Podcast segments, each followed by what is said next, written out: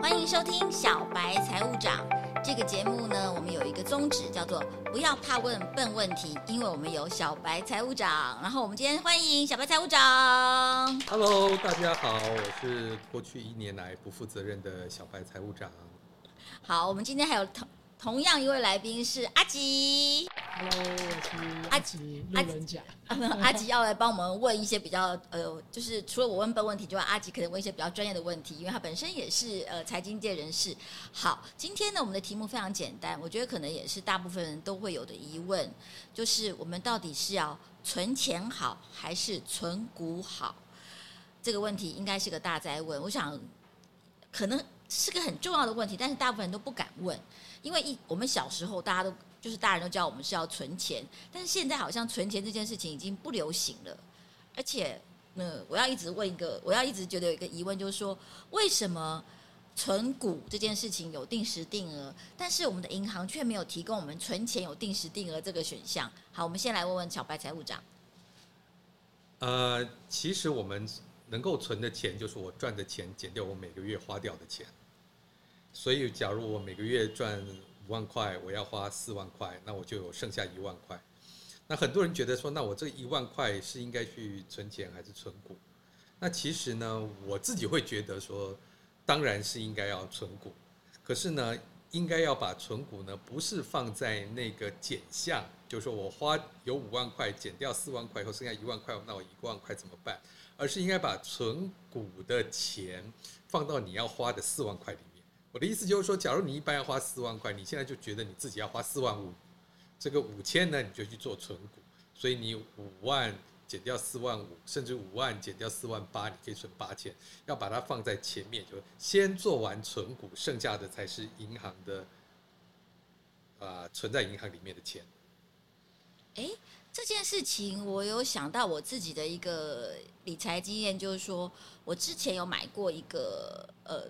投资型的保单，但其实那那个本身并不是很好的标的，但是那个保单很好的意思，我觉得那时候对我很有用的是说，因为它是用信用卡缴的，所以每个月我信用卡里面就自己扣掉五千块了。那当然信用卡大家就会刷来刷去，刷来刷去。其实我我好像到一两年以后才发现说，哦，其实我。没有注意到的地方，每个月信用卡帮我存了五千块，所以你的意思就是说，我们要把存股这个事情放在你的消费里面，要让他没有感觉，这样才存得快。对，就是你这里面就要有点纪律的，就是你要让别人帮你在每个月自动的从你的账户，不论你从信用卡扣，或者从你的银行账户里面，银行就自动把你这个钱拿走，那这样你就会自动做好一个储蓄。不过您您刚刚讲的这一点，我会先。理清一个观念，就是说，投资型保单不要把保险当做投资。嗯哼，啊，保险跟投资绝对是两件事情。保险公司帮你做投资呢，你千万就把它分成两件事。你该买保险买保险，该做投资做投资，不要把保险跟投资呢混在一起。好，这个这个我后来也发现，就是因为那个。算起来不是不是很划得来，但是很好是他帮我硬性存钱了。好，那你刚刚讲说，如果是存钱存股好，你的答案是存股，为什么？我们刚才主持人问我说，为什么是存股跟存钱的差别呢？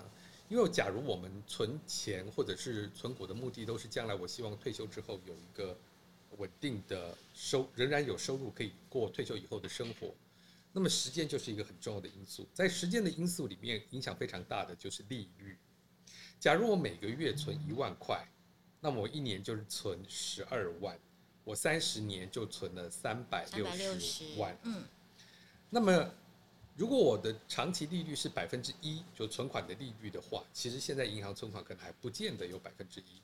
那么这个三百六十万呢，存了三百六十万，三十年后变多少钱呢？变成四百多万，就非常有增加，但是不多。可是我做我如果做存股。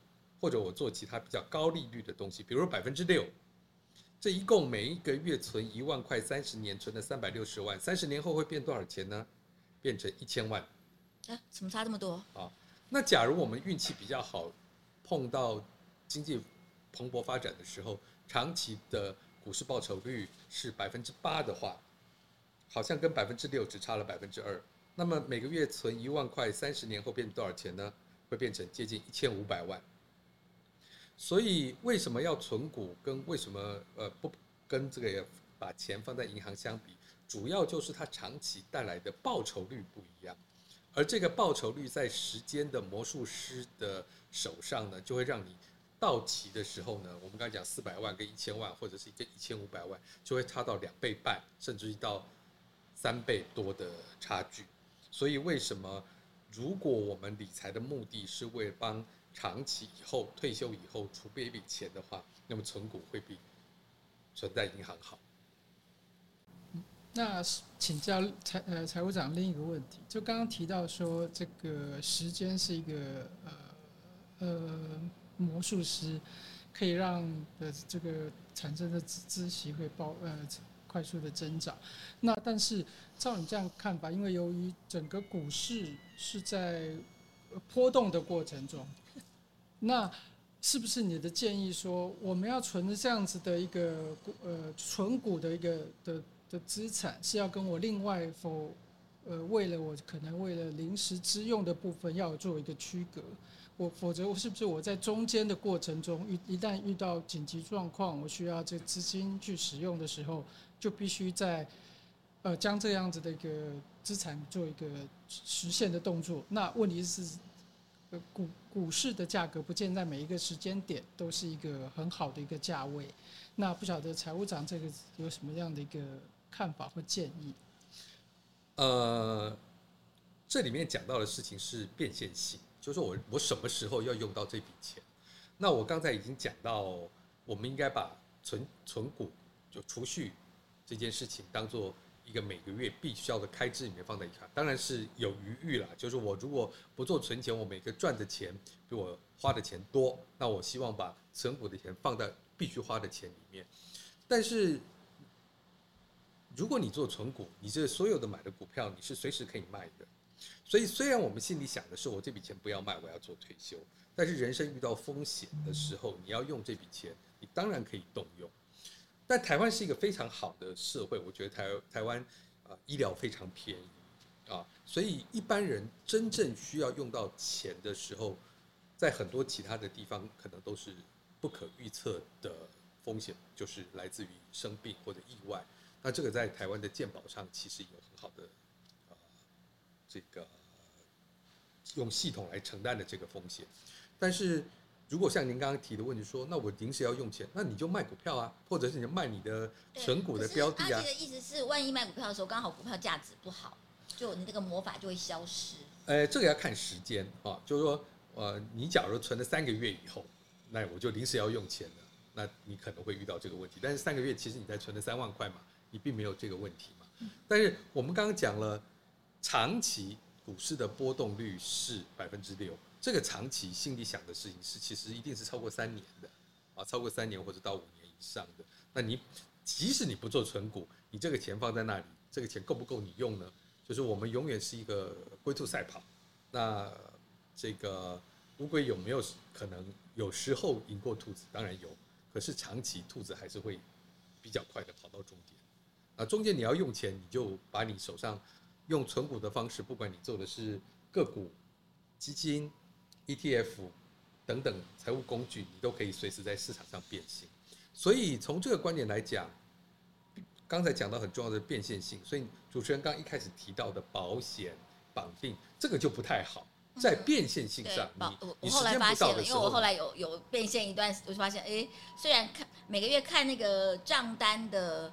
利率是很好，但是真变现之后打好多折，嗯，就是提前变现的时候会有这个问题。对对对对对。那定存就不太会这样，它顶多就是没有利息，他把本钱给你。可是你只要一买投资型产品，没有到到期日，你会被打非常多折。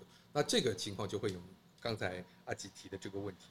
所以你自己去做定存，做这些呃做存股，那其实它的市场变现性很好。但是我我我也要提醒，就是说。你在追求比较高的报酬的时候，它一定有比较大的风险。所谓风险就是波动，所以我会觉得这件事情是，你为了临时性的急用啊，那你要有一笔钱。那其实这个钱，我觉得也未必一定要从这里来，我们也可以用信。如果它是短期的话，我可以借信贷啊，我可以跟朋友周转的。所以这两件事情倒不是。那这里面有另外的事情是说。那我突然我觉得我工作了两三年，我想要出国留学，那我怎么办？那在这种短期的目的上，那就是你人生的选择。就好像家里，呃，爸爸要有两个房子，有两个儿子，那一个要不出国留学，他就把房子给他；那要出国留学，他就把房子卖了以后把钱给他。但是你将来就没有房子了，这就是人生的选择。好。我还听一个说法，就是说，其实呃，就是存钱好、存股好这个事情，也跟通货膨胀有一些还蛮密切的关系。就是那是通货膨胀的时候存股好，还是还是这两个东西，不管是有没有通膨，其实存钱跟存股都还是存股是优势。这里面其实如果就长期报酬率高的，一定比报酬率低的好。所以就是存股比存钱好。对，那通货膨胀是另外一件事情。通货膨胀是本来它就会发生百分之，比如说我们现在社会可能百分之二到百分之三啊，房价涨的也也可能不止这样。那我们知道，我们放钱放在银行的利息一定低于通货膨胀，在过去的情况来看。对。对，那通货膨胀是什么意思呢？谁会在通货膨胀里面受到最大的损失呢？就是你有一笔钱放在银行的人，就是你只有这个固定不会变的人。就是你今天用一百块东西可以买到的东西呢，你明天要用一百二十块买，而明年要用一百二十块买，所以你的一百块本来可以买一百个东西的，明年就只能买八十个东西。所以把钱放在银行的人，他固定有一笔资产的人，这个资产会因为通货膨胀而减少，对吧？哎，对，可能十年前你银行有存款一千万，我们觉得你蛮有钱的，你现在好像我们就觉得嗯还好。对。那那这个事情就倒过来说，那假如我把钱放在银行，这件事情会被银行占好处哦，也事实上也不是银行占好处，就你的钱放在银行，透过通货膨胀，你的钱实质上可以购买的情况变少。对，那怎么办？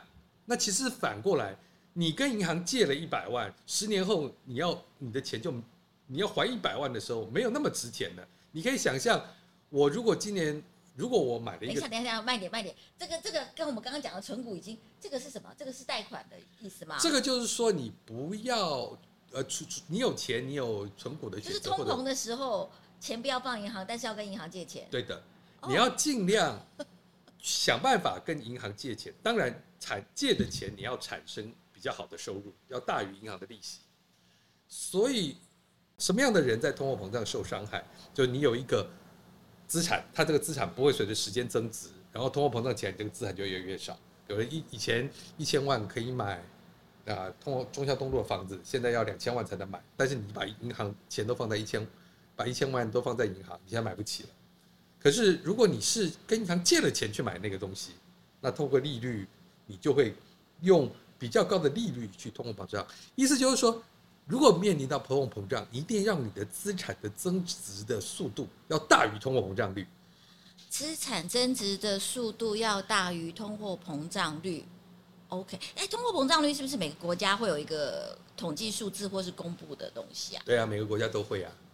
哦，oh, 所以我们是那我们是要参考我们自己国家，还是要看其他国家？就看你的前界在哪里喽。当大部分的情况都是看自己国家的啦，不过自己国家的东西，它其实因为我们一般使用的东西是有进口品嘛，所以这个东西跟汇率是有关系的。如果我汇率低的时候，同样一块钱美金到台湾来，我就要花三十二块买；汇率高的时候，一块钱美金的东西我在台湾只要用二十五块买。所以如果我的货率汇率在升值的情况，我的国内的通货膨胀率就不会那么高。所以你的答案就是说，那我应该看哪？你就看你在哪里生活啊。因为假如你不在阿根廷生活，你在台湾生活，阿根廷通货膨胀率百分之四十，跟你没有关系啊。OK OK，好。哎，那刚刚讲到就是，好像我们现在目前小白财务长给我们的建议是存股优于存钱。当然，这个钱钱这是个抽象概念，就是如果你要在财务上面做比较好的报酬，其实存股是比较好的。哎，存股有没有什么事情要特别注意的？呃，投资的标的除了房地产以外，房地产我们可以另外的时间讲哦。那其实是两件事情是最重要的。第一件事情就是刚才阿吉问到的，就是我希望我尽量不要受到伤害，我希望在能够承受的范围之内还有稳定的收入。第二个事情，我希望它成长。这个是投资的两个主要的主轴。那什么样的公司是投资它不会有大幅的波动呢？我们可以举一些例子，比如说，假如你投资公用事业股，比如说这个是供水的、供电的、收垃圾的这些，或者是这个超商的这种，它的营业额很稳定，经济它的经营起伏不会太大。那这一类的公司，如果它的报酬率又给你们固定的一个每年的股利，这就是以稳健为准的投资标的。公用事业啊，或者是稳健经营的股票哈。那另外一类呢是什么？就是你觉得它的公司今年营收是一亿，明年是十亿，后年是一百亿，它不断成长的股票。那这种公司呢，就是你会赚到很大的股价往上走的波段。可是呢，在这样走的过程中，它也可能今年一亿，明年十亿，后年一百亿，大后年它倒闭了。所以，成长型的公司它就会有波动性更大的风险。所以你要去选择你的标的是什么，这也跟你个人的承受的波动度有关。那我个人的建议是，你在投资的标的上，你也许一开始的时候，你每个月只能存一千块或者一万块，你可以选择一个标的。但是你如果可以，呃，假设我们就是每个月存一万好了，你也可以选择三个 ETF，三类型的，你自然的就把这样的哦，就有一个比例了，可能三分之一是稳健的，三分之一是有点风险的，对。哎，目前我们呃可以在手机上操作，在银行操作。存股的最低金额是多少？每一千块钱每个月，一千块钱就可以了。呃，好像还有更小的，不过那其实已经不大了，因为我们刚刚说了，如果你每个月存一万块，一年是十二万，啊、呃，三十年三百六十万，会变成一千万。那假如你是一千块的话，那三十年后就是一百万，对吧？那其实一百万对你退休来说够不够用呢？这就每个人选择。所以最小的金额放在一千块，我觉得已经蛮合适了。就你有每个月可以挤一千块钱出来，啊。那就是每天挤三十块，啊，三十三块钱，你就可以开始做这件事了。其实每天一杯咖啡，一个月不止一千块。好，阿基，你觉得呢？存股对你来讲意义的比较大的意义是什么？存股对对我来讲，呃，就是对抗所谓的，因为因为我们同一张，呃，我说跟呃小白财务长想法也也是。有点类似了，就说在存在银行里，因为台呃受到不管是各个国家就是通货膨胀的影响，其实存在银行里的呃的现金会逐渐的一个变得更没有价值，越来越薄，越来越薄，钱钱越来越薄。所以唯有靠一些比较呃能产生比较高收益的一些资产，让你来可以对抗这个所谓的通货膨胀。那只是存股的的标的跟。真是呃，怎么选择才可以让你达到三十，就是说长期之后可以维持这样子的一个呃平均收益，这才是这才是呃比较关注的重点。那我想也刚好也请教小白财务长，他说一般投资人并没有这样子的一个专业，可以去挑出所谓的公共事业啦，或者是说他可以挑出一个成长型，而且他会没有办法去评估这样子的一个呃。的标的股票，那有没有什么建议可以给我们这种一般的的的比较门外这样子的人可以选择，也可以达到这样子可能甚至六趴或七趴以上的一个投资？可是相对您又觉得这长期来看是一个呃比较稳健的一个对，是不是有哪些呃我们打开来那种呃投呃股股市投资的 app 或什么就可以？看到有一些数字，其实就是指的就是这个东西，因为上面的名字都好专业哟、哦，什么都是三个英文字，看不懂。我我觉得这我讲两两个方向，一个就是说我觉得有哪些标的可以选择，一个是我们可以用哪些工具来选择。哦，对对对。那呃，如果我我先讲工具好了，我我我建议大家可以，如果你对股票个股要挑选的话，那我觉得大家可以参考啊、呃、一个 APP 叫做。艾米莉定存，呃，艾米莉定存股，呃，他把每家公司过去，艾米莉是那个艾米莉在巴黎的艾米莉，对，就是那个艾米莉，怎么那么可爱的名字？那那艾蜜莉基本上把一家上市公司，它可以过去的这个啊股利啊啊营收啊做的很简洁的画面，所以你点进那个公司以后，你就可以看到它过去的。它是要收费的吗？呃，它有收费版，也有不收费版啊，不收费版已经做的很好。那收费版是可以看到什么？手法就呃，你可以做更深入的部分，但是我觉得一般人，我我我为我觉得他做的很好，我应该鼓励大家就付费给他了。但是如果大家不愿意的话，看看这个不收费也很好。但我记得他好像在网页上没有，所以手机上可以做这件事情。那另外呃，这个呃某个杂应该是《金周刊》，《金周刊》他们有出一个叫做“存股池”。呃，我也建议大家，如果这个是要付费的，可以去订阅。这个是是什么？是电子报还是？呃，它是以电子报的形式做的，它的名字叫做哪一个池啊？池子的池吗？对，我把这个名字感觉是 late，到底是什么？叫做存股助理，存股助理，存股助理。对，OK。他大概选了五十家公司，就是说你可以告诉你说，他觉得这五十家公司是。啊、这个股利比较稳定的，然后这个波动比较小的，呃，你可以在这里面自己挑标的去选择。那假如你更懒一点，我觉得股市的标的跟非跟这个投资股市的工具呢，有两个部分是大家可以选择的。第一个就是我们现在买非常多的 ETF，就市场上买非常多的。ETF 到底是什么？是一个什么东西的缩写啊？呃，英文这个去查一下，我这边说起来在，他基本上就是买一篮子股票，就是你他已经选好了，他已经选好了一篮子的股票。这个我懂，这就是我们平常的选品店的概念。对，就是说你 他已经选了，你你一千块其实买不了台积电嘛，啊，就是买一张台积电是买不了的。可是有人把这个东西打包，台积电占一点，其他占一点，放在那里，你一千块就是说，那你现在有一个组合在这里，所以你买 ETF 就是买一个组合。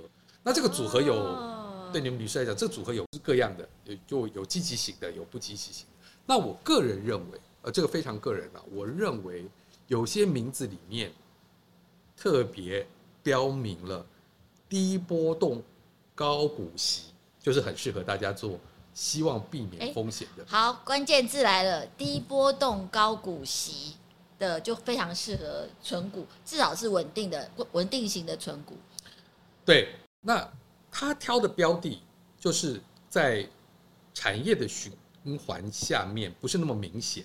那我们过去看到，在过去去年例子，比如说航运股，它的这个营收非常好，所以它就获利非常好。但是就掉下来啦。所以它会把低波动，就经营的营运的波动变得非常小，然后它同时又有高股息。所以低波动高股息跟高股息的差别是什么？它就会把。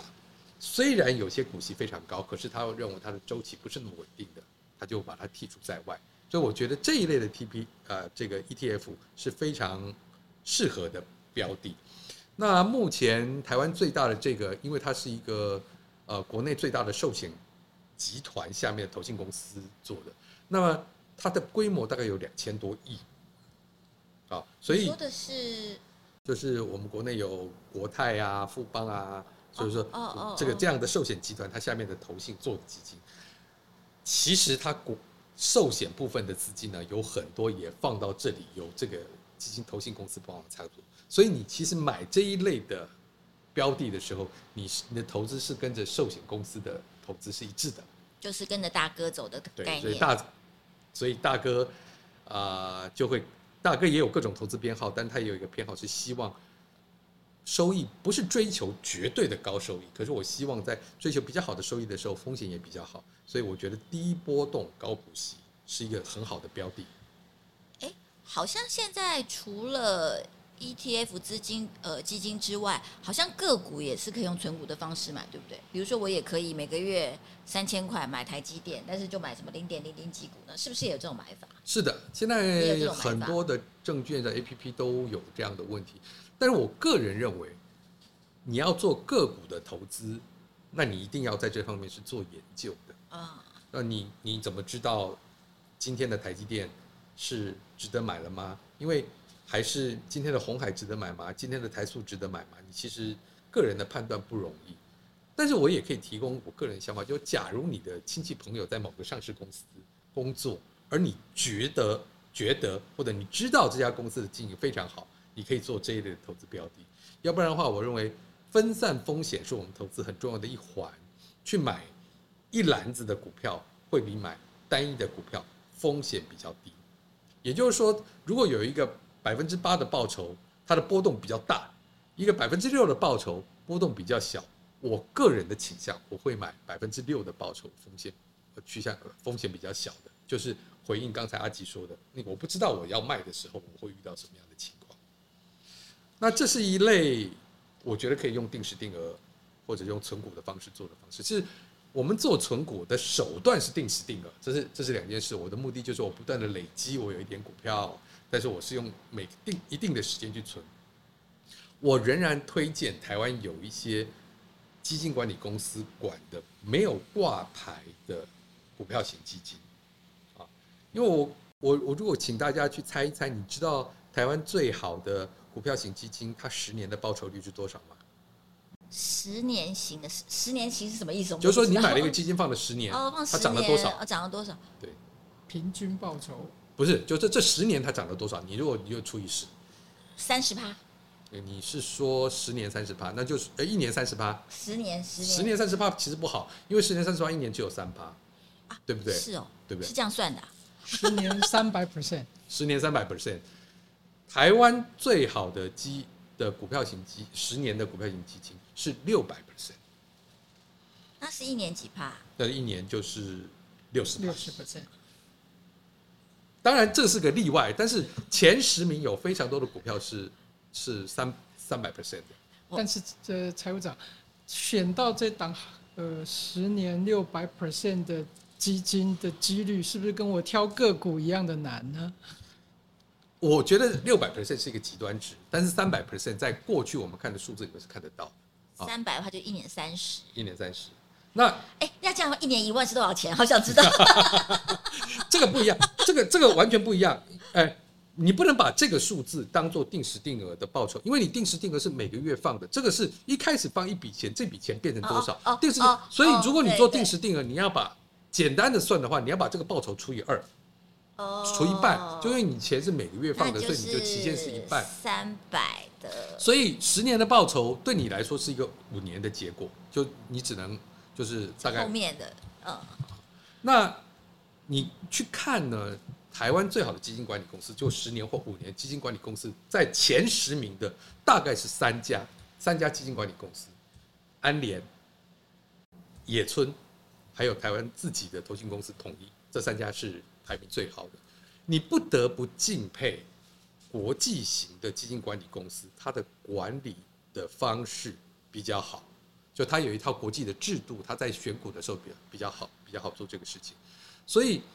我会觉得，如果你要做一万块钱的每个月的定时定额做存股，你有一些钱可以放在 ETF 买，这个最简单。